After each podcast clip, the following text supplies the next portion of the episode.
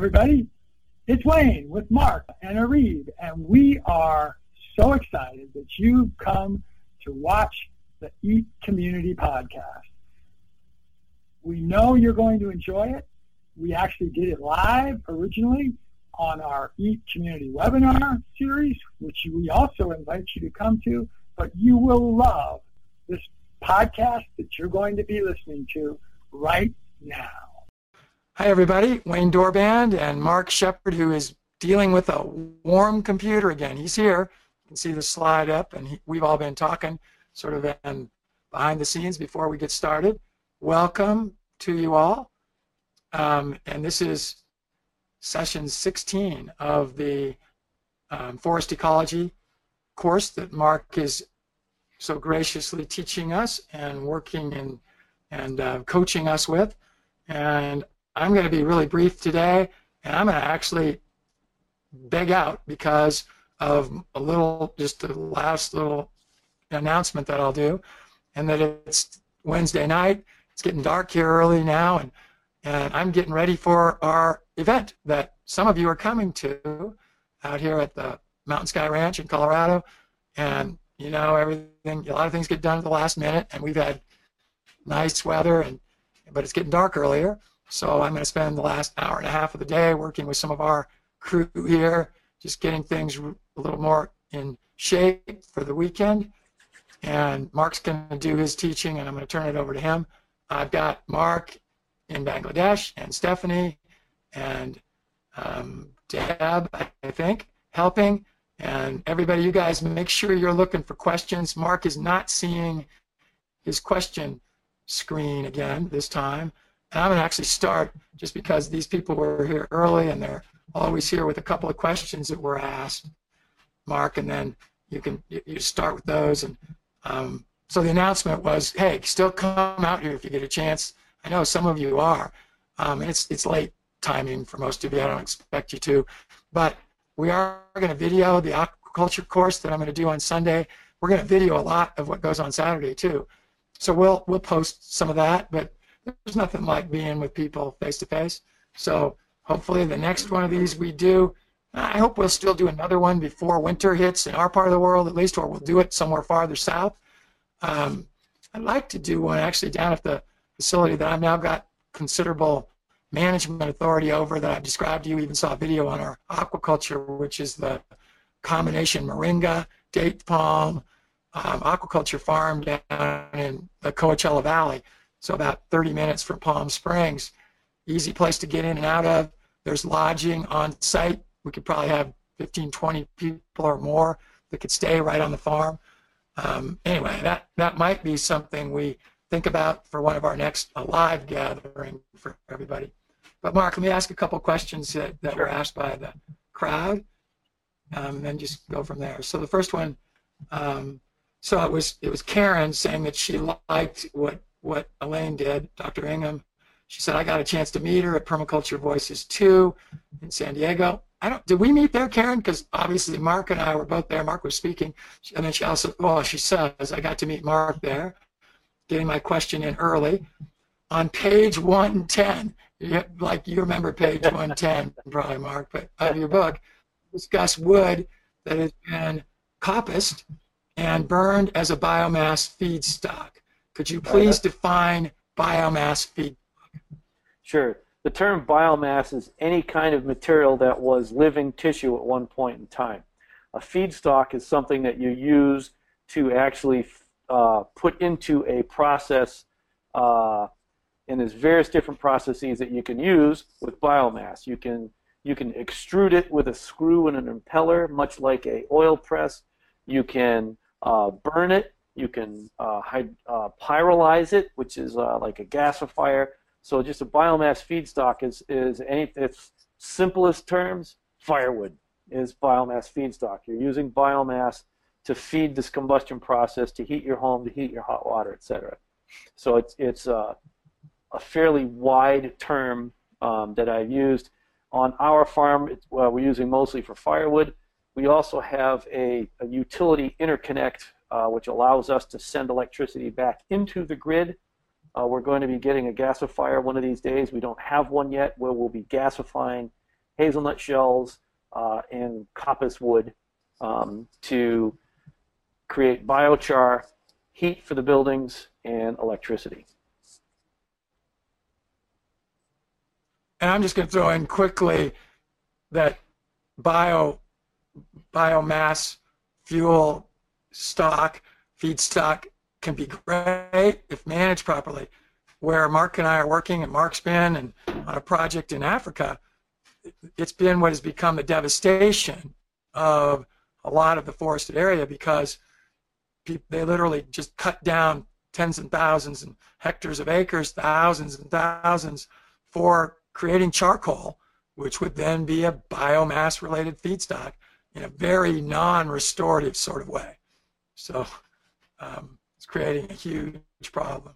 One more question, and then Mark, I'm going to just turn over. You get started a little bit different track, but coming from one of our regulars. Um, she says, and this is Ray saying, I think I'm confused about, well, wait a minute, let me back up. No, it says that. I think I'm confused about GMO. Are plants only considered GMO if a virus is introduced? No. I mean, uh, is that simple question? Uh, it's fairly simple. GMO is genetically modified organism. That is a organism uh, that has been it's it's very genetics. It's nuclear genetics, uh, or it's ribosomal. You know, uh, it's DNA in the in the nucleus or RNA in the ribosomes have been changed by some sort of introduction of a gene from another uh, genus or species of organism. There's different devices. There's a thing called a gene gun where they take like a micronized size piece of gold and they put some DNA on it. And like a tattoo gun, they shoot it into a cell and hope that it lands in the right spot. There's ways to introduce it with bacteria. There's ways to introduce it uh, with viruses. It's just introducing uh, genetic material from a, a, different organism and a different genus and species all together into one. The classic example was like uh, the frostband tomato, where they took genes from an arrowhead flounder, an Arctic and a, and a you know polar uh, North and South Pole flounder, that you can freeze these things solid for years and then thaw the thaw the ice and they're still alive. It took those genes and put them into a, a tomato so it wouldn't it wouldn't suffer frost damage. Um, or it was actually that was a strawberry, the, uh, the arrowhead flounder and a straw. So that's that's the kind of thing that genetically modified organisms are.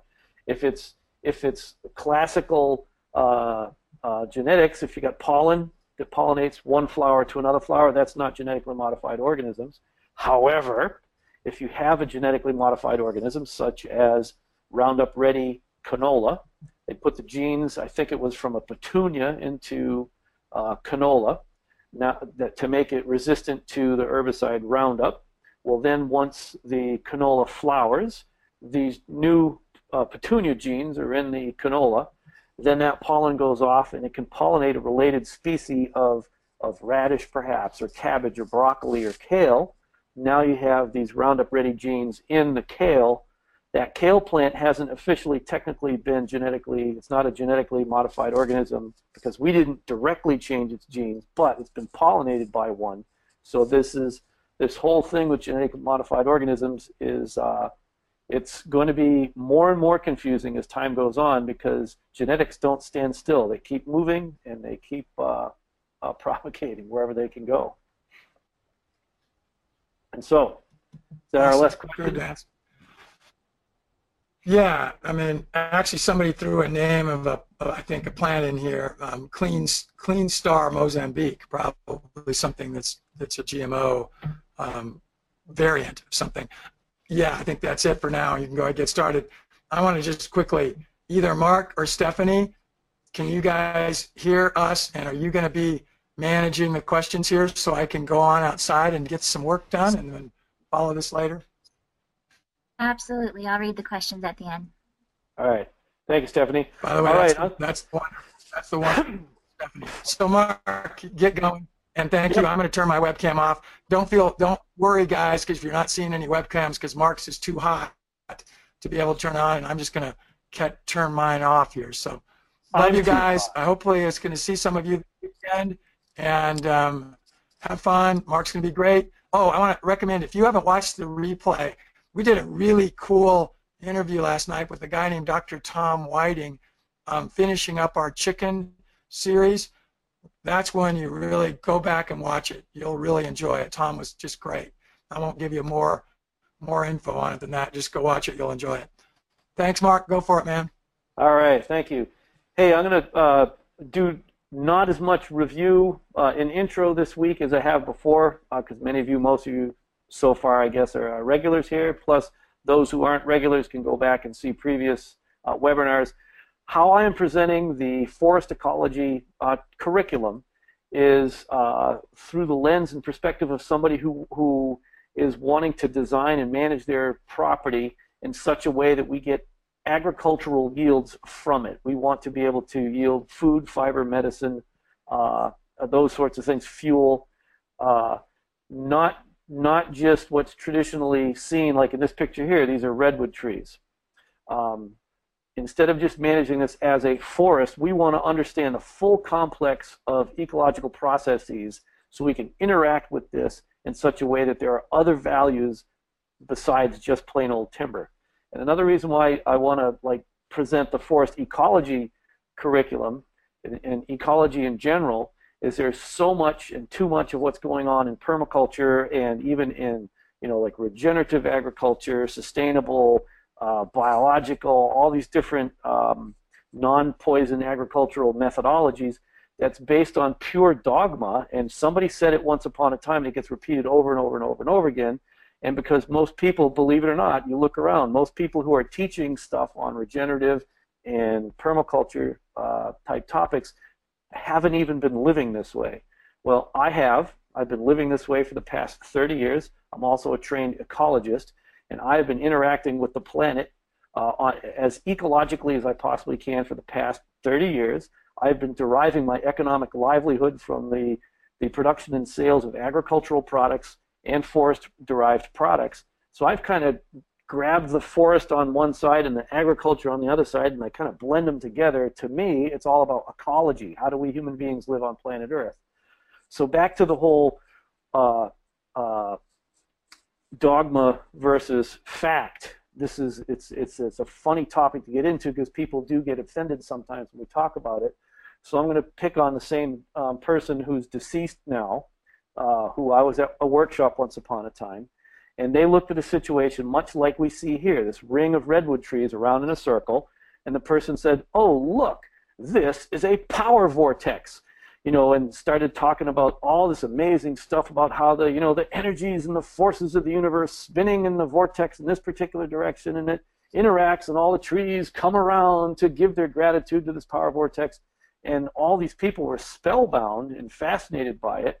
And whether or not that's true, um, I don't necessarily have an argument with what she described. However, but how it was described was in such a way that we could not verify whether it was true or not. It was not an observable phenomena for anybody. We just had to believe what she said. We had to, you know, take her words as as the truth. Whereas this situation right here, we see the remains of a stump in the center of the circle of trees there may or may not be a power vortex there. But neither you nor I have any technique or technology or method by which to see, uh, perceive this particular vortex that may or may not be there. If it's there, and it might be, it's totally invisible to us that we can't we can't sense it. However, there are some things here that are now observable. They are observations. We can see in the center here that there's the remains of a stump. It's flat across looks perhaps like it was cut with some sort of saw instead of blown over by a windstorm, which would have had a snapped, jagged stump.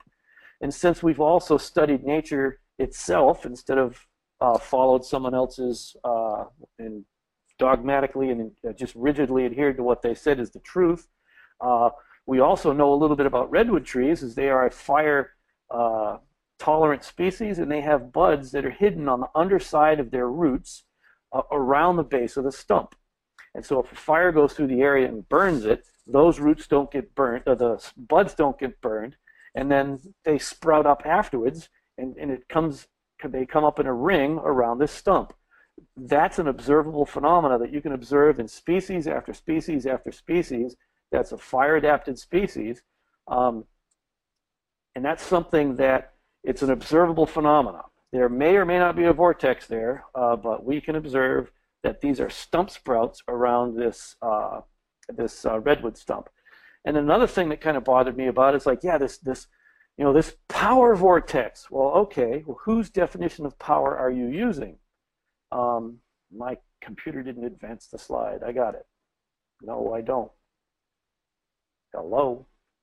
There we go. So we want we want to when we're doing restoration agriculture, we want to observe reality, the actual real phenomena of the rocks and the trees and the dirt and the water and the wind and the bugs and the animals. We want to actually observe that and not try to understand reality through our concepts. So this concept of this power vortex was how this person was relating with reality instead of actual observable reality. Can you guys see the difference there? Um, I'm not saying that she's wrong. I'm just saying that that's not an observation, that, that that is a concept, and it does not help us to actually interact with reality. So, so much of what's being taught uh, in permaculture and, and, a lot of restoration, you know, uh, stuff is is uh, purely conceptual, and it's and it's being taught by people with no experience actually living this way. So back to the definition of power. Look at all the definitions of power. Well, what kind of power vortex? Is it, you know, physical might? Is it possession of control, influence over others? Is it the ability to act or produce an effect? Well, how do I observe a power? Well, if I observe a power, how do I observe a vortex? This is not a observable phenomena. This is an idea that someone had. It may be a reality, but they didn't explain to me how I can see that or or or uh, observe that. Uh, we're talking a lot about disturbances, uh, different kinds of adaptations that plants, trees have. Two different kinds of disturbances. The ones that we've spent the most amount of time on the, are the ones that are the most common, wind and uh, fire. Uh, last week, or the week before, I showed uh, some examples of trees that have the ground line, which is the, pla the place where the seed actually got sprouted and the ground line was above the current ground level. And trees do not grow from the bottom up, meaning they don't like have the seed that hits the ground and they, and they uh, push themselves up from the bottom. Trees grow from the tips. They add another cell on top of themselves all the time. So where that seed is sprouted is where that ground line is, where the tissues that are root tissues and the tissues that are trunk tissues are separated. Sometimes when you see a ground line that's above ground, that means that the ground has settled, has eroded. Uh, it does not mean that the tree has grown up out of the soil. Sometimes when you see a ground line like this, we have a, a little tree that sprouted on a on the stump of another tree, and it's quite common.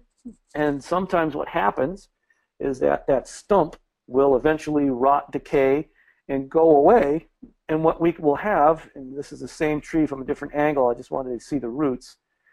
As this stump decays and goes away, pretty soon we'll have this, uh, this tree standing on these roots uh, up, up in the middle of the air. And so someone who's going to look at that conceptually might say, oh, here's a tree that's, you know, becoming an ent and whatever it is and walking across the planet. It's like, well, no, this is a tree that sprouted in a stump. The stump rotted away. We need to become detectives of the real, of the real observable phenomena on planet Earth if we stand a chance at interacting uh, with our place in an ecologically sound manner. And uh, in case you guys have been living under a rock lately, it's time that humanity wakes up and starts living in an ecological manner. It's time to stop destroying the resource bases upon which we depend and start interacting with them in a way that helps them to optimize their function and their growth which will obviously help us. It's the earth care part of it. Without us taking care of uh, the planet Earth, it won't take care of us. And without us taking care of people, uh, people won't take care of uh, planet Earth. And if we're going to be doing permaculture, permanent agriculture, agriculture means growing food. Growing food means growing enough for us and growing a surplus that we can then share in exchange. And some of that surplus gets reinvested back into our own uh, projects so we increase the natural capital and the natural wealth and the productivity of our site. And hence, if if you're trying to do any kind of sustainable agriculture and you don't want to pay attention to ecology or ecological processes, you lose because uh, everything, all plants and animals uh, obey and fall within the the realm of ecological processes on planet Earth. They just do. And if you don't believe it, that's too bad. They still do. Uh, currently, right now, I'm in a fascinating place with some clients. I'm in uh, eastern Pennsylvania. This is the uh, original building on the property. It was built. Uh, the building started here in 1760 by uh, free colonists. They weren't English. Well, they weren't um, like indentured English, uh, and they weren't royalty. These were just like regular commoners that came and started a homestead and uh, they would have built a cabin right over here. And then this was a spring house and they made it develop a little spring and the water came out through here and in this little tunnel was where they, where they would store things that needed refrigeration. They came out to this land and and think about early colonists. They had to survive. Let's take a permaculturist any permaculturist and let's drop them off somewhere in the middle of the usa and say okay survive. Will they be able to do it? Well these people did some of what they did is they interacted with their environment according to their concepts, and they of course believed that they had to you know cut everything down and clear it off and grow grains and legumes and stuff like that. That has some negative consequences long term. Uh, but what they did, a lot of really uh, very wise and prudent things. Uh, this little tree right here, we can learn a little bit about this. This is a tulip poplar. This is the biggest doggone tulip poplar I've ever seen if we know anything about tulip poplars, a little bit about tulip poplars, we know that they they're like a, a mid succession to a late succession tree. They're somewhat shade tolerant. They like lots of water. They can tolerate temperatures down to 20 or 30 below. They can't quite go to 40 or 50 below. So we know from looking at this tree right here, for at least for these many years, on this huge gigantic tree, it's probably had 30 to 60 inches of rain a year, and it probably hasn't gone below 20 below zero very often at all. Uh, it'll tolerate very hot temperatures, probably no hotter than 100, 115 degrees. So we know a lot about the weather and the climate just by looking at one tree right here. These people were smart. They're sustainable. They built with stone. Wow, they had a resource on site called stone. They removed the stone from their fields and they built a modest little cottage and then they built a developed spring house. Eventually, they tied the two together, put a roof over it, and then they went and they built their other other house. And what I find fascinating about this, most people, oh, this is the tree. Now, if you think about my arm as three feet long and my body two feet long, this tree is at least six feet across at, at uh, my shoulder height. It's amazingly huge tree. How old is that? I don't know. It probably uh, no younger than 1760, so 1819, almost almost 300 year old tree. That's that's a sustainable uh, plant. Now here's here's the house now. Most people go, oh my gosh, this is an amazing like rich person's estate. But this this property started by people who were scratching holes in the dirt. They lived in a dugout. They made a tiny little eight by ten. This little house right here, right here. Uh, this isn't even six feet tall tiny little house, very modest. They probably packed a thousand people in there. I don't know, five or six kids. Then what they did is the first building they built after that was their barn. That was the most important. Then this house had been added on to, uh, from what we can tell, uh, because of different date stones that they have in here, it was added on to at least, let me get to it, I'll see because I can count. It was uh, uh, one, like one, two, three, four, five, five or six different times over the next uh, hundred years, because you can tell by all the different building techniques that they use. Now think about the wisdom of that. Let's build something so that as our family grows, as our extended family grows, as our needs for for processing or you know gathering materials together. Uh, remember, this this was heated all by wood. So the chimney, if we go back, we see this chimney right here is located right in the center of this big. It's 80 feet across, right across here. And this chimney is the center of the whole entire house.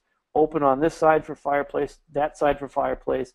Uh, uh, down there is a cellar down here, root cellar over here, and in this uh, cellar part here, there's it's a walk-in fireplace where you can hang your meats to smoke. Fireplaces upstairs. This is the central heat inside this building. A brilliant design, and it was built maybe almost over the course of 100 years. How many of people who are building today says, yeah, I'm going to build my house going to start small, and I'm going to build this house over the next hundred years, and we're going to build it in such a way that it's still going to be here 300 years from now. This house is designed to run without fossil fuels. It's designed to run without electricity, uh, and it's lasted 300 years. That's that's brilliant, absolutely brilliant. This is uh, some of the fields that we're working with. We're going to be converting this into a restoration ag type system. We're going to manage the water. Then we're going to mimic the natural uh, plant communities that are here. Uh, and we're also going to interact with the plant communities, the, the more wilder natural areas that are there. And the uh, landowners already have. They've been through several of my different trainings. And part of what we've done here, this is jumping ahead a little bit, but I want to present ecology to you guys in such a way that we manage our land in such a way that we're not doing harm to it, that we're actually doing a benefit to uh, ourselves, wildlife, and we're going to be producing a surplus of food, fuel, medicine, fiber, taking carbon out of the atmosphere, purifying water, all that baloney. So what they did here is this was all seriously overgrown, actually undergrown brush. There was uh, taller trees all around that had been undergrown with shade-tolerant uh, shrubs. So they began by the process of going around the edges and just clearing out the edges. So now what they have in here is they have uh, more sunlight can be pen- penetrate down through here. Grasses grow. They've top seeded with certain pasture grasses. Just by doing this little perimeter around the farm, they gained about an additional five acres of grazing land. Well, in this place, land doesn't sell for 3000 an acre or 5000 an acre or 10000 an acre. Land in this part of the country uh, only a couple hours from Washington, D.C., sells for approximately, yes, hold your breath, $50,000 an acre. So by clearing out a little brush, they now have an additional, uh, what's 50 times 5? That's $250,000 worth of functional grazing land here. Uh, whereas over here, zero value at all uh, for grazing purposes. This looks prettier, and if you're going to sell this for development, that's far more of a value increase uh, than this is, clearing it all out and taking everything away. So this is an example of how do we adapt uh, ourselves to the ecological realities? How do we disturb this site so ecologically it still stays functional and we get some of our own values accomplished at the same time? All right, so we were talking about fire, uh, fire adaptations. I'll blow through some of this pretty quick because we've already covered this thick fire-resistant bark. Trees with thick fire-resistant bark are fire adapted. The fire goes through, it can burn all kinds of stuff on the on the on the ground, but it won't necessarily kill the tree. Some of those couple the, the fire-resistant bark with these epicormic sprouts. Epicormic is just right underneath the the uh, uh, the, the cork layer, the bark layer, and so these sprouts can come back up. And uh, even if the top is torched off in a crown fire, uh, those sprouts can now take over and form a new top of a tree. Some of these buried buds, many of us have gotten nursery stock and we've seen this little crook in the bottom. Well, there's these buds hidden underneath. This is a lot like that redwood tree has got these carefully hidden buds that if a surface fire goes by and burns that, this top might get burned completely off, but there's dormant buds under here that sprout back up just like this, protected by that basal crook. The grass stage, uh, Longleaf pine in the, in the uh, southeast and south is a classic example. It spends several years, um, sometimes up to 10 years, in this little grass stage right here. The, uh, the needles are so flammable that the, uh, any kind of surface fire comes through, it just burns off so quick. the fuel's gone, the fire moves on. Uh, there's no, it's not enough time to, uh, to be severe enough to uh, damage this tree and the taproot, the nice cool taproot, helps to keep the stem cool, uh, and it recovers nicely after the after the fire. Uh, deep rooting, I just talked about that previously.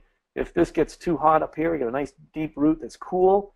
This root, deep root at 50 degrees in the soil, is going to help keep the tree itself cool. If you if you go stand next to a hickory tree, hickory tree is a very deep taproot like this, uh, and you put your hand on the bark, the temperature of that bark is going to be dramatically cooler than the outside temperature simply because this root is like a thermal mass and all that heat is conducted or the, all the cool whatever is conducted through this uh, through the trunk and it helps to keep all of this cool to suffer less fire damage uh, rapid juvenile growth this is a longleaf pine once again once that grass stage is over with and that taproot is developed enough it uh, takes off like crazy fire-resistant live foliage. Some of it you can burn it and it barely singes on the edges. From some of them have different chemicals inside. Some of them have waxes that will burn off and protect the, uh, the leaves. Other ones exude moisture, so almost like their own uh, sprinkler system. Uh, so fire-resistant live foliage will protect it. Others have this habit that as they grow up, branches in the shade uh, die and then drop to the ground. So now there's no ladder fuels that, that will uh, cause a surface fire to climb up. Others uh, have rapid foliage decomposition so that these leaves fall on the ground and don't provide a fuel source also for any fires coming through here. The grasses come through, and then any kind of surface fire will peter out as it hits this almost bare soil underneath. Some of the rapid recovery strategies, they have uh, rhizomes under the soil, root collar sprouts, crown sprouts, uh, burls, dormant buds, root suckers. All these are strategies to recover after a after a fire. Of course, after like a blowdown with wind, they'll also sprout back that way. But uh, without that, those strategies, they would not recover from fire. Even some late successional species like beech, American beech, and there's a lot of American beech on this site, as well as tulip poplar, sugar maple, um, uh, eastern hemlock. Uh, the beech, a fire can come through here, burn off the the uh, the surface, and the trunk is very sensitive to fire. The top may die, and then all along the roots that are here, they just sprout like crazy.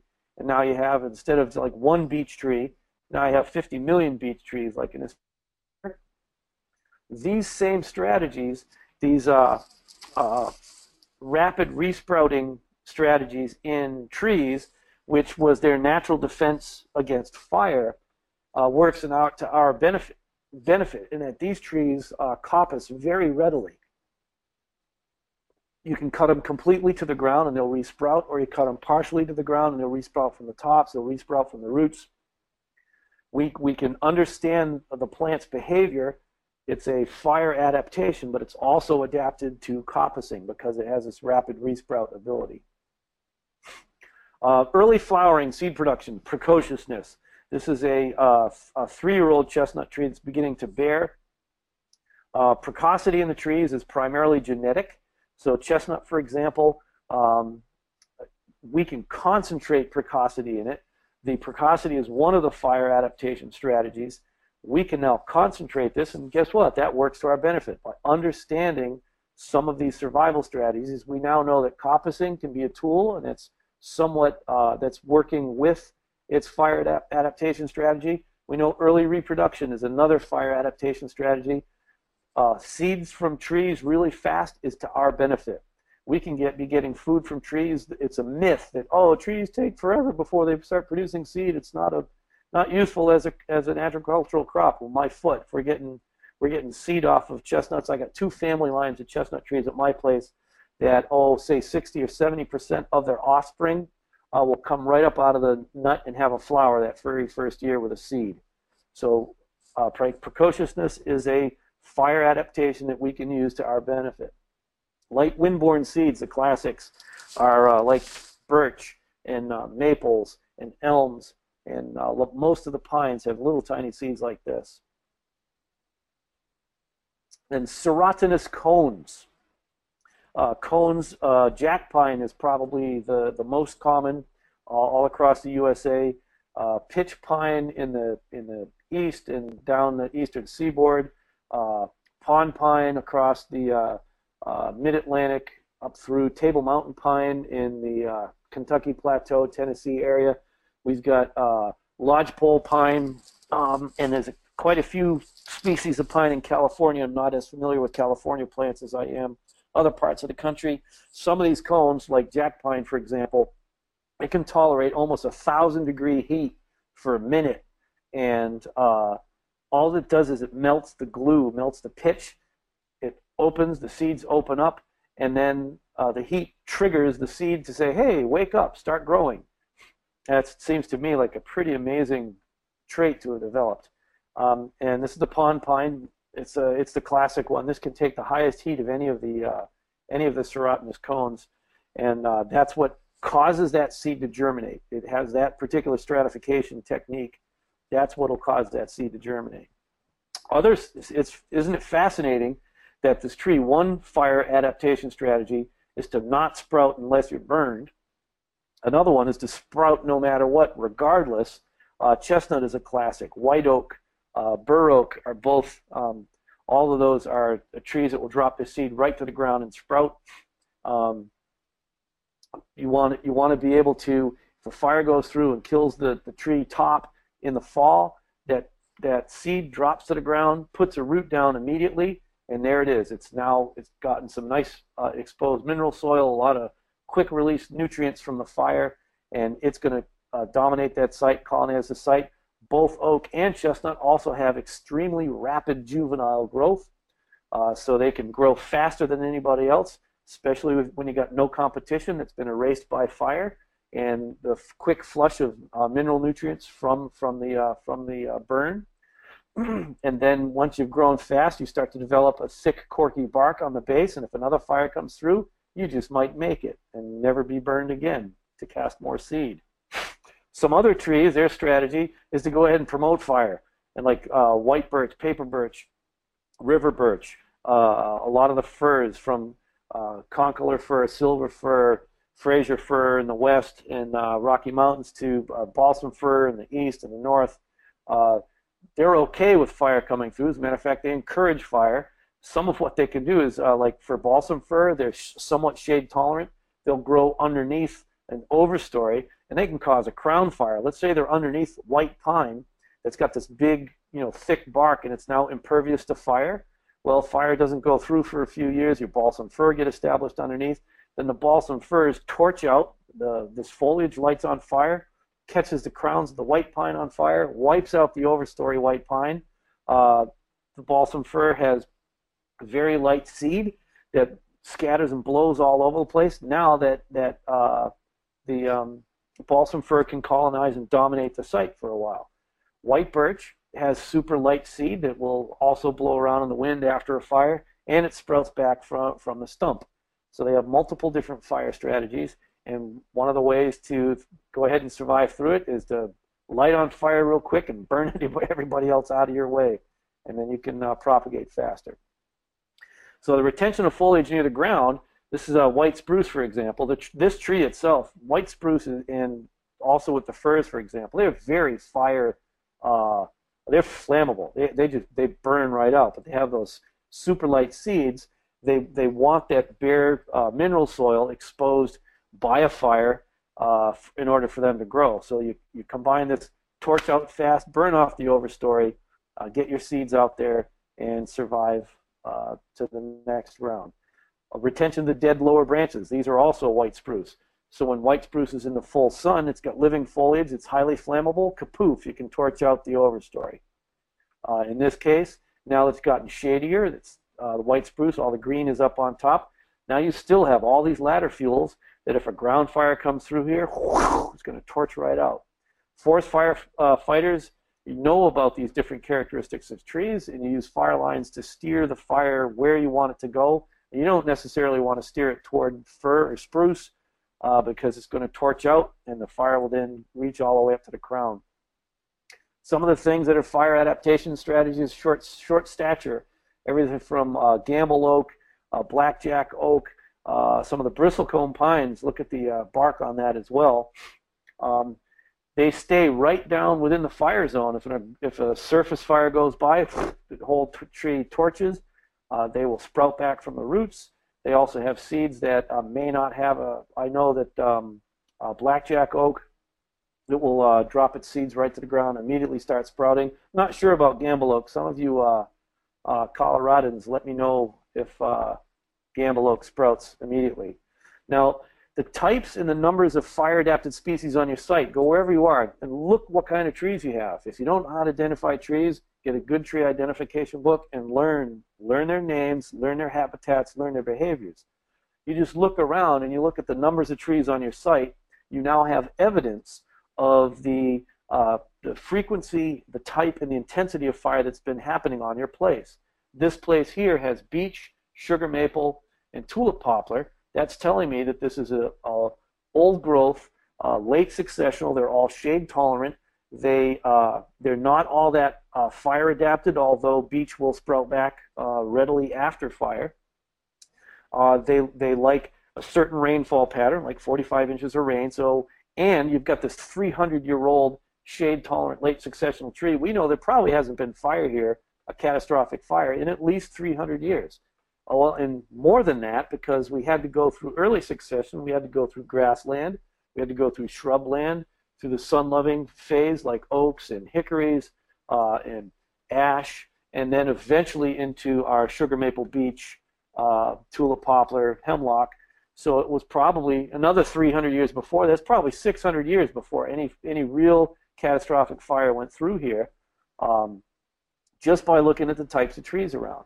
Whereas if you live in a jack pine thicket that's about 10 foot tall, uh, you you know that that's had regular fire, oh, probably for close to forever. And what that means is probably you will have a fire, probably real soon, probably within 50 years. So by understanding the types of trees that are on your site, you can learn the weather, the climate, the fire regime, and then that will teach you if you're actually looking at the observable phenomena, this is the evidence that will tell you how to interact with your site. And if you don't interact with your site in a, in a compatible manner, you'll destroy your resource base. Uh, you'll have you know less health and nutrition, et cetera, et cetera. And the, the whole world falls apart and we start over. Yeah, that's the ticket. All right, different types of fire. There's ground fires, surface fires, and crown fires. Ground fires are fires that are actually in the ground. Uh, up upper left here, uh, this is a ground fire up in Alaska. A lot of the places that have a higher organic matter accumulation than decomposition, which happens in many cold climates where uh, mosses and lichens and tundra type stuff grows, but it's so cool that you don't get a lot of decomposition going on. Uh, the peat just builds up and builds up and builds up, and this uh, this peat can catch on fire and just smolder, and it's under the ground. A lot of other places, such as in the in the southeast, very heavy rainfalls, you know, 100 plus inches of rain a year. Uh, but because of the soil chemistry and the chemistry created by the, the plants and trees, there are uh, hydrophobic layers within the soil that don't allow the water to soak down into the soil, and it and it kind of puddles on top, and then all this uh, organic matter accumulates on top, and so you have peat, wet peat, uh, temperate zone areas which can light on fire. Even in the tropics, there are peat lands, uh, deep, deep, deep layers of peat that it's under the ground and it smolders and can go forever. Surface fires are fires that are burning the material on the surface grasses, twigs, leaves, uh, small brush. And a crown fire is a fire that's gone up into the tops of the trees. Uh, these are the most uh, uh feared by people, and they're the less they're the least um, able to control because they start creating their own updrafts and their own wind currents, and sometimes they create their own weather, and they can hop and jump around all over the place, and and they can uh, burn through full-size trees sometimes in the snap of a fingers. It's amazing how fast crown fires can go. You guys have seen a lot of crown fire stuff on the news lately. What we see here is we see an area. This is in uh, Minnesota. I took this this summer. This is uh, two uh, one year after a fire. How do I know it's one year after a fire? I know it's one year after a fire because the, this tree was green last year. The fire went through and the green needles died, but they haven't fallen off. So in this one summer, this summer here, 2016, these needles are in the process of falling off. Probably next season, the snow will knock it all off uh, what had happened is this, the surface fire came through fairly quickly. It didn't consume a lot of these sticks. Some of these sticks may have fallen over, of course. You see some evidence of burning here. But this kind of stuff didn't burn. Uh, and it moved through and it killed these trees. This is a balsam fir. Balsam fir is very tender bark and it has blisters full of pitch that will catch on fire. But it didn't have enough. Uh, the, the, the ground fire either went through fast enough or it wasn't hot enough so it didn't climb up here and start burning out the crowns of these trees. So a surface fire had gone through here, uh, and it didn't turn into a crown fire. This tree probably died because of the heat down here. Uh, probably not because it torched out, because there's still branches on it. We need to be detectives looking at how this operates. Different kinds of uh, uh crown fires, how they happen. Um, many of them are just these hopping crown fires. You'll get one tree, poof, torches out. Uh, then it can hop to another one.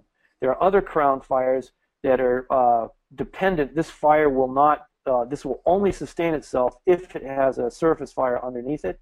And there's other kinds of uh, crown fires that they don't need a ground fire to keep them going. That once they get up into the crown, the ground doesn't burn anymore, and it's just the crowns that, that burn across it.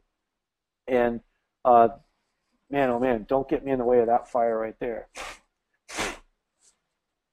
so, a couple of things with fire. Uh, the intensity of a fire is how high the flames are or the amount of uh, heat energy generated by it. A, uh, so the severity is the effect on the, on the soil and the vegetation. And here's what's where, where we kind of mix with these. You can have a high intensity fire, super amazing amount of heat generated, but it's not very severe. And the case, an example right here is you can have a super intense fire, crown fire, but it's independent from the ground. And so, yeah, these trees die, but there's not a lot of uh, effect on the on the surface vegetation. It could still be alive underneath and grow just fine. So this would be intense but not severe. Uh, or you can have a low intensity fire that's just a gentle little surface fire or a ground fire, but it sits there and it smolders and it smolders and it smolders and it smolders and it has a tremendous effect on the soil and the vegetation. So the intensity and the severity of the fires are part of our whole fire regime. Now, what we want to do as restoration agriculturists, uh, we're going to be working with trees. Uh, whether we're in the middle of a grassland and have very few trees, or we're moving into forest land and have a lot of trees, uh, how do we mimic the beneficial effects of fire, or any disturbance for that matter, while minimizing the negative effects? And that's what it's all about: is how do we imitate natural processes to accomplish our objectives and to not interfere with the health and vitality of that natural ecosystem. As a matter of fact, we can actually help it to be more uh, biologically productive of, of food, fuels, medicines, fibers, wildlife, water, uh, etc. So, back to this fire previously, we of course know that ground and surface fires typically affect only the understory, and fire susceptible trees. We look at this picture here, this land has been managed it's been managed by fire.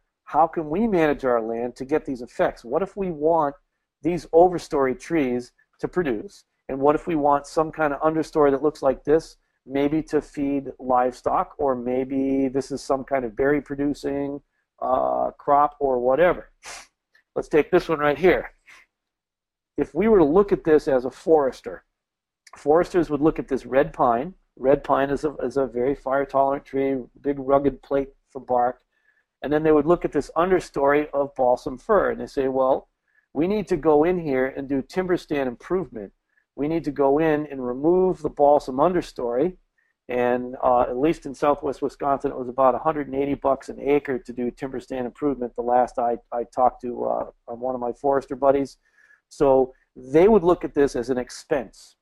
There is a lot of uh, forest management that's not occurring because it, it is it is an expense how it is done. Well, what if we what if we don't want to have red pine because these red pines aren't quite big enough for any kind of, of use. It's a little bit too small for for pulpwood, uh, and they're not big enough for for saw logs. Definitely not big enough for saw logs. Matter of fact, even if they were big enough for pulpwood, there may not be enough of them to make it worthwhile. I had some uh, timberland um, uh, uh, thinned. It was it was an overstory removal. This is the overstory. It was an overstory removal in order to release the understory. It was different species in this, and uh, we got fourteen dollars uh, per truckload. Uh, this is the big logging trucks per truckload of logs destined for toilet paper. Fourteen dollars for about 100 trees. That's 14 cents a tree. So the economic value of this, uh, net economic value, return to the landowner is about 14 cents. Um, so do you really want to go spend $180 an acre to get rid of the understory so you can grow faster trees and get 14 cents a tree later on? In many cases, it makes no economic sense. How do we get good management going on? This is this is a risk, right? This is a serious fire fire risk. Somebody whips a cigarette out here, these trees are going to torch out. You're going to lose both overstory and understory, and you start over. You're not even going to get your 14 bucks. Well, what if we want to favor balsam fir? Uh, how do you know? How would we go about doing that? Maybe these trees are big enough to make a little cabin. We can pull out the overstory, release that understory. We can remove the understory, and the overstory will grow better. Or we do nothing and risk catastrophic failure. All trees grow slower, both the understory and the overstory. Then they start to compete with one another, and you'll start to lose trees to rot and decay. Uh, what are some of our other goals? What other goals might we want to accomplish? What could we accomplish on this site? How can we mimic this? This was a fire, a fire uh, number of years ago on this one. What a beautiful open wooded area. We out of here you get recreation and timber. That's about it. Not a lot of food. This cost almost nothing to manage. How can we get good forest management and not cost us 180 bucks an acre? That's where I say that it's the agriculture part of restoration agriculture that gives us those, brings those values to us because that's the most easily convertible into cash. And uh, this is an example right here with a client I'm working with um, in Kentucky, in that they they would remove uh, trees here and there to open it up, seed grass underneath, uh, and now graze cattle and sheep, and you have chickens with eggs and alpaca, meat and wool. So it's almost zero inputs and you you have uh, you have cash return instead of an expense. Let's go back to this. How might we approach that? Well, what if we go ahead and remove an understory to favor the overstory? We want these pines to grow, uh, and we want a little light to get in here. Well, let's go in and remove the balsam firs. Well, when would you remove the balsam fir? Well, how about removing the balsam firs in about early November? Why on earth would I do early November? The ground is probably a lot more firm. A lot of the uh, understory plants are dormant for the winter. You're not going to do as much damage to the ground. And you have time to harvest all of the greens and make them into Christmas wreaths. Now, you've removed the, the understory, you've done timber stand improvement, and the Christmas wreaths, uh, it's, it's a economic yield so it may still have cost you 200 bucks an acre to yourself or your chainsaw and your time to go do this timber stand improvement, but you got a yield out of it with Christmas wreaths. Uh, also, you go in and take other species such as birch. There could be some maple in here. You cut those logs out and use those to inoculate into mushrooms. So try to get as many different uh, use values out of there from ornamental to food while doing your timber stand improvement here. And by the way, in uh, future sessions after our forest ecology session, we're going to go into silviculture as one of the, the branches of this is actual forest management, different forest management techniques. Some other values that you may be going toward or for is to get eventually an old growth forest look. Most old growth forests have a very uneven age distribution. But you saw in those previous pictures, all the trees are about the same age. How do you get there? Well, we might want to clear out a pocket of all those trees. Take all those red pines and all those balsam firs in this particular area here and let these ones grow on the left. And then maybe five or ten years later, remove another pocket and another pocket until you have fewer trees of larger diameter and you have pockets with new regeneration coming on.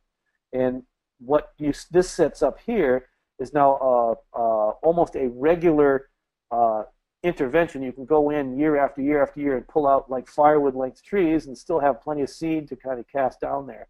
This is one approach to developing an old growth forest um, with our management style and having different various different ages. Uh, what would we do here? Oh my gosh, what would you do here? Well, we can start removing some, get some grass established in here, plant some shade tolerance underneath, uh, perhaps blueberries. Maybe we'll use the shade as a mushroom log, yard and get logs from somewhere else. um, various different strategies. Let's think of ways to extract a yield besides just timber, because as a timber stand, this is nothing but expense. But as a opportunity for for ornamental, for uh, craft material, and for agricultural products, just open this up, scratch up the ground. Actually, how about harvesting the needles for pine needle mulch. Those in the south and the east, uh, pine needle mulch is actually used instead of like bark mulch in most other places around the country. Or we can go in with a, a doodad like this, a land clear, hydro axe, various different names for it. and you just drive it around and you grind up the understory. This is actually, yes, an expense. However, uh, or we can use fire, use the flame weeders. I like this uh, this red dragon here because what it does is it'll flame the area, torch it, and there's a roller in the back that snuffs it out. Whereas this one here, if you're if you're doing it the wrong time of year, things are too dry and too windy, you can cause as many problems with that as uh, as any irresponsible jerk can. Um, this is actually set up as a coppice woodland, where this this is constantly being coppiced throughout the years. These are hazelnuts over here, removing material for for making charcoal, for firewood, for inoculating you know mushroom uh, mushroom logs, and what they've left behind, they've gone in and removed the undesirable stuff and left the uh, ones that have some. We've got hazelnut. This looks like an apple. Or we've got various different nut-producing trees. Here at the site that I'm at right now, they have a lot of hickories. They have a lot of beech nut. And if we're going to be opening up, letting more grass in, let's leave the trees and have more nuts on them. First, it can be human food for sale, and secondly, it can be animal animal feed in the uh, form of pig feed. So let's use our agriculture to get uh, yields out of our natural systems, and let's manage them such that they actually have uh, better um, uh, photosynthetic um, productivity. I got right here a little video. I don't know if you guys will be able to hear the sound on it. this was a cornfield uh, 20 years before this picture was taken. Chestnut was planted in double rows 20 feet apart. The idea is that this is eventually going to be a chestnut uh, forest long term. Short term, obviously, it was a field with trees in it. And then we uh, grazed through it through a period of time, uh, and we mowed it uh, every once in a while. Well, trees that we didn't want came up, mostly black locust and white ash and uh, some uh, staghorn sumac. So what we did is we, first thing is graze through it. There wasn't a lot to, for them to eat, so they went through really quick. Then I went through the chainsaw and I dropped the trees that we didn't want, uh, trimmed up the trees that we do want, and then I came through with a, uh, a flail chopper. It's a Berti orchard mower, and I use the forks on the front end to lift it up and to mash down the sticks as I drive over it, and then just grind them up. And see if I'll run this, and uh, if you guys got some uh, sound. Ow, that's loud.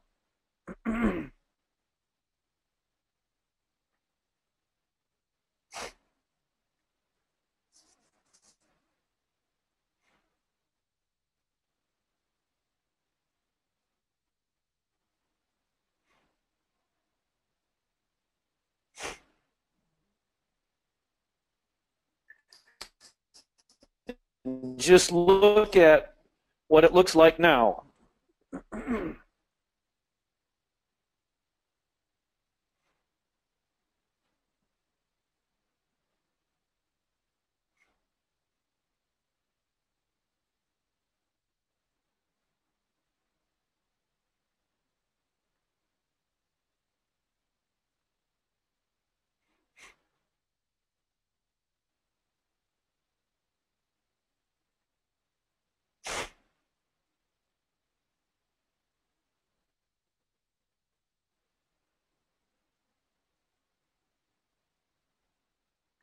All right, and this is what it looked like uh, two months after that that uh, video.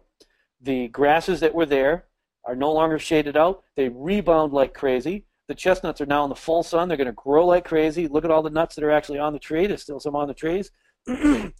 we've gone into here. We've done a, a very low maintenance. We've only, whenever we've entered this site, we have extracted some sort of income. We've grazed it for income. We have uh, cut those trees down for firewood, for mushroom logs, uh, and then afterwards we graze it again twice more this summer. Now look what we've got. Maybe a few years down the road we're going to end up with something like this. Okay, so maybe our trees won't end up being that big. That's one of the goals.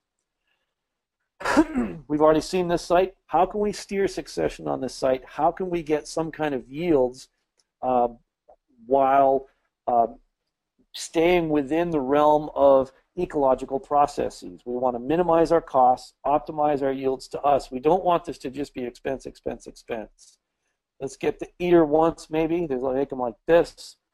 Uh, let's do the bulldozer, manage our water resource. This will incorporate organic matter, with uh, with rocks. It'll also get the water and, and, soil, of course, and the water will get more evenly distributed. It'll soak in better.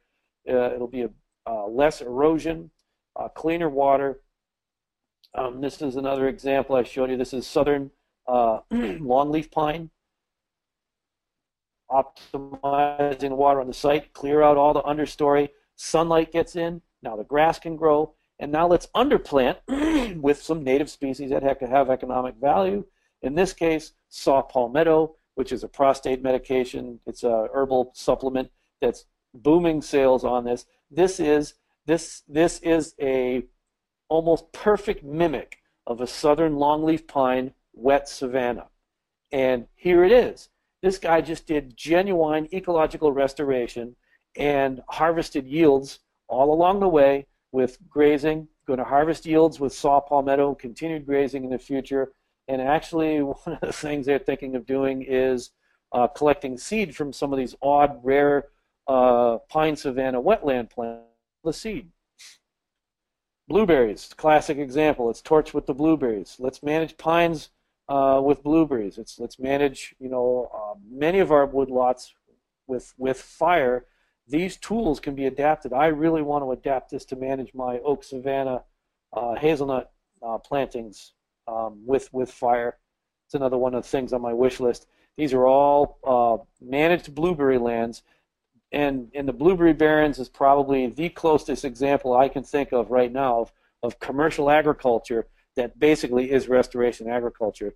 You're taking something here that this is worthless agricultural land. You can't grow corn or beans because of all the rocks there's hardly any soil there at all.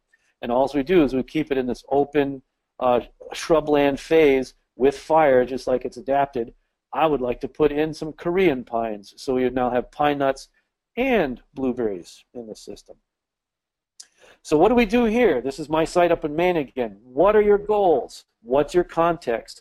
Let's manage this resource base. We know that everything from the uh, red pine to the birch to the butternut in this particular picture are all fire adapted species. We've got grasses in here, which is also a fire adapted uh, herbaceous species. We can go in and mimic the effects of fire. We can remove the understory to uh, allow certain other plants to flourish, the plants that we want to focus on that accomplish our goals. We can imitate the effects of a blowdown of wind and remove the overstory which will release the understory. When we remove an overstory, if there's big openings, we can plant uh, whatever our favorite species are. That's the next phase of succession. Let's imitate what natural disturbances would be on this site uh, in order to accomplish our goals. And some of the things that we want to consider is, is we want to consider the timing, when we do it. I mentioned doing the balsam fir to harvest the balsam fir greens in November. Great time to make Christmas wreaths. Uh, also, we might want to focus on plants that have hard mast, beech, oak, hickory. These are great for, uh, for wildlife and great for feeding pigs. Uh, some kind of buffer strips. We want buffers along streams, cavities, and older trees, legacy trees, for some of uh, screech owls and red-headed woodpeckers, uh, tree swallows, all live in cavities. Bluebirds live in cavities, and most of those uh, species are insect eaters. Uh, some uh, screech owls will eat like mice that girdle your young trees. We want those guys to be doing some pest control for us.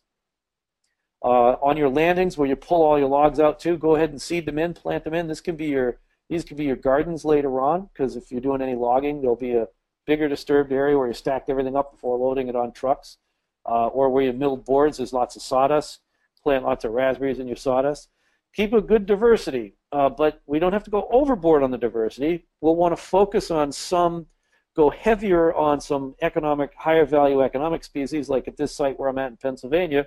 We're going to go heavy on chestnut because it has the most uh, opportunity for uh, high value economic turnaround. And keep your eyes on the big picture. As restoration agriculturists, we want to operate within uh, uh, the, the constraints of ecological systems. We want to be an active and a beneficial participant in uh, natural processes on planet Earth. We want to be a, a force uh, for good instead of a force for destruction. so you take a look at this picture here. What are some answers? What would you do at this site? What are your goals? Manage your water. Uh, know the dominant plant communities in the area, what you've got to work with. If you don't understand and, and identify the trees and shrubs that are in your area, learn them.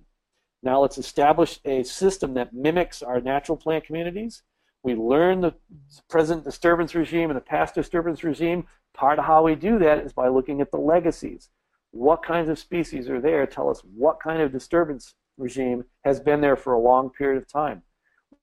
These are there, whether they're shade tolerance, if they're shade tolerance like the tulip poplar, maple, and beech that are here, this has been a closed canopy, shady forest with no fire, uh, very few blowdowns for 300 years. That's a radically different disturbance regime than uh, northern Minnesota, where there's 12 foot tall jack pine that burns every five years.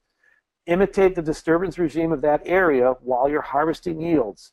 Use your animals and use crops as the economic management tools in your system.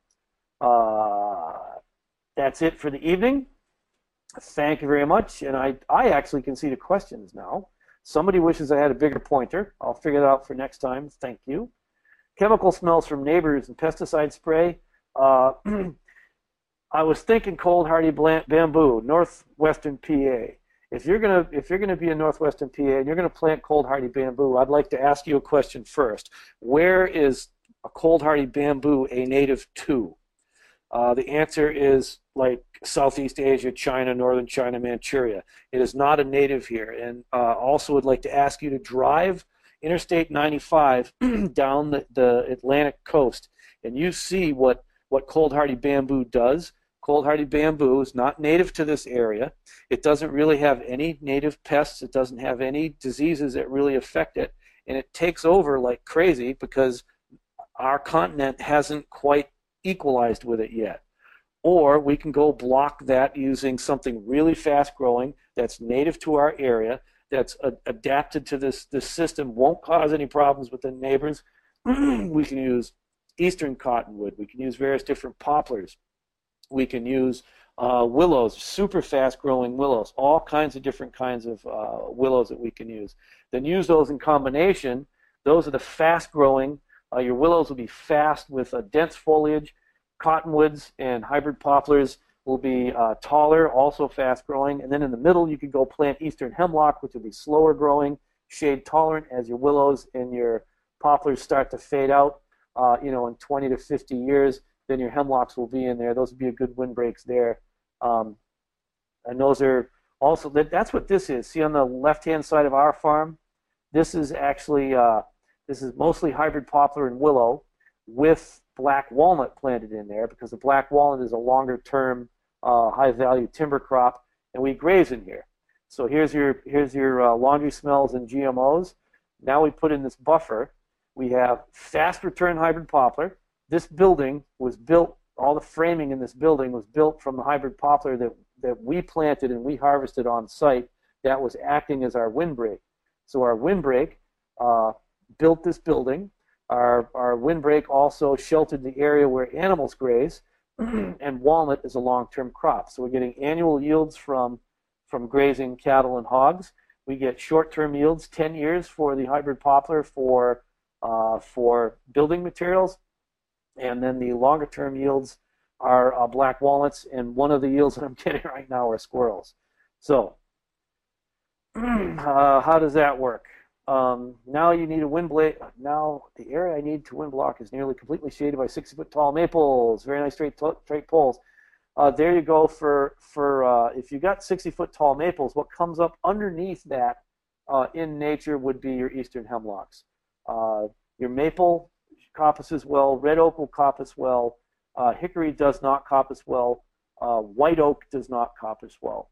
So if you wanted to get started, put your put a lot of eastern hemlock in there. You can get uh, uh, Musser Forest Nursery in Pennsylvania, I believe, has lots of eastern hemlock, uh, fairly inexpensive.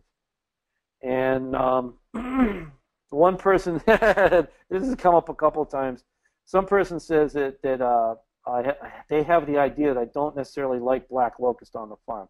If you are planning to plant black locust, um, you go ahead and do that. Plant black locust is an incredibly valuable wood. It's super hard, super rot resistant. It's nitrogen fixing. It has thorns that will puncture thousands of dollars worth of tires. And if you have enough moisture around, you know, uh, say half a meter, half a meter to a meter worth of moisture a year, that stuff is going to grow so fast. It grows from root suckers, stump sprouts, oodles and oodles of seeds. It makes fabulous honey. It's an incredibly valuable tree. It does not uh, behave the way I want a tree to behave on my site. And there are plenty of other options that I have for rot resistant wood, fast growing wood, hardwood, and nitrogen fixation. I don't need to have something that's going to that, just actually right in here. See all this thicket on this picture? All this right over here is, is a massive clump of black locust that I didn't plant. It came in from outside. This whole thicket right here is a, is a thicket of black locust. It's it's uh, actually taking away from some of my more valuable crops. Um, there's also uh, right over here this clump. That's all black locust and um, it's behind my control panel. All this right here is black locust. Uh, this is in my asparagus patch. This black locust is taking over my asparagus. That's not helpful for me. I have to cash flow, and my, my asparagus is part of it. So I love black locust, but not where I don't want it. And so it's got to go when it's in my way. So if you plant black locust, you planted black locust. um, let's see. And I actually am at a client's doing a uh, um, doing a consultation, and so I'll do a couple more of these questions. Um, here's the uh, how did I? I'm going to skip over Lisa Geary's question for a second. Um, how did I handle starting with no money and planting such an incredible diversity of trees? Uh, the it was funded with annual produce for one, and then uh, also by buying wholesale and not retail. You try to buy uh, you know, apple trees, for example, you get $15 for an apple tree out of a retail catalog, or you go to the wholesaler, you can get them for like, you know, five bucks a piece, but you have to buy a thousand of them. Well, okay, so buy a thousand of them, uh, plant 500 and sell the other 500. Get your nursery licenses sell another 500.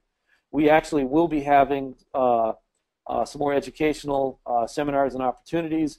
Uh, we are, are setting up nurseries in collaboration with people like you, Sam, uh, and want to work with you doing tree breeding nurseries and sales nurseries so we all can do this and have our trees planted. Uh, all of the trees that you see on this farm were either planted free of charge or at a profit.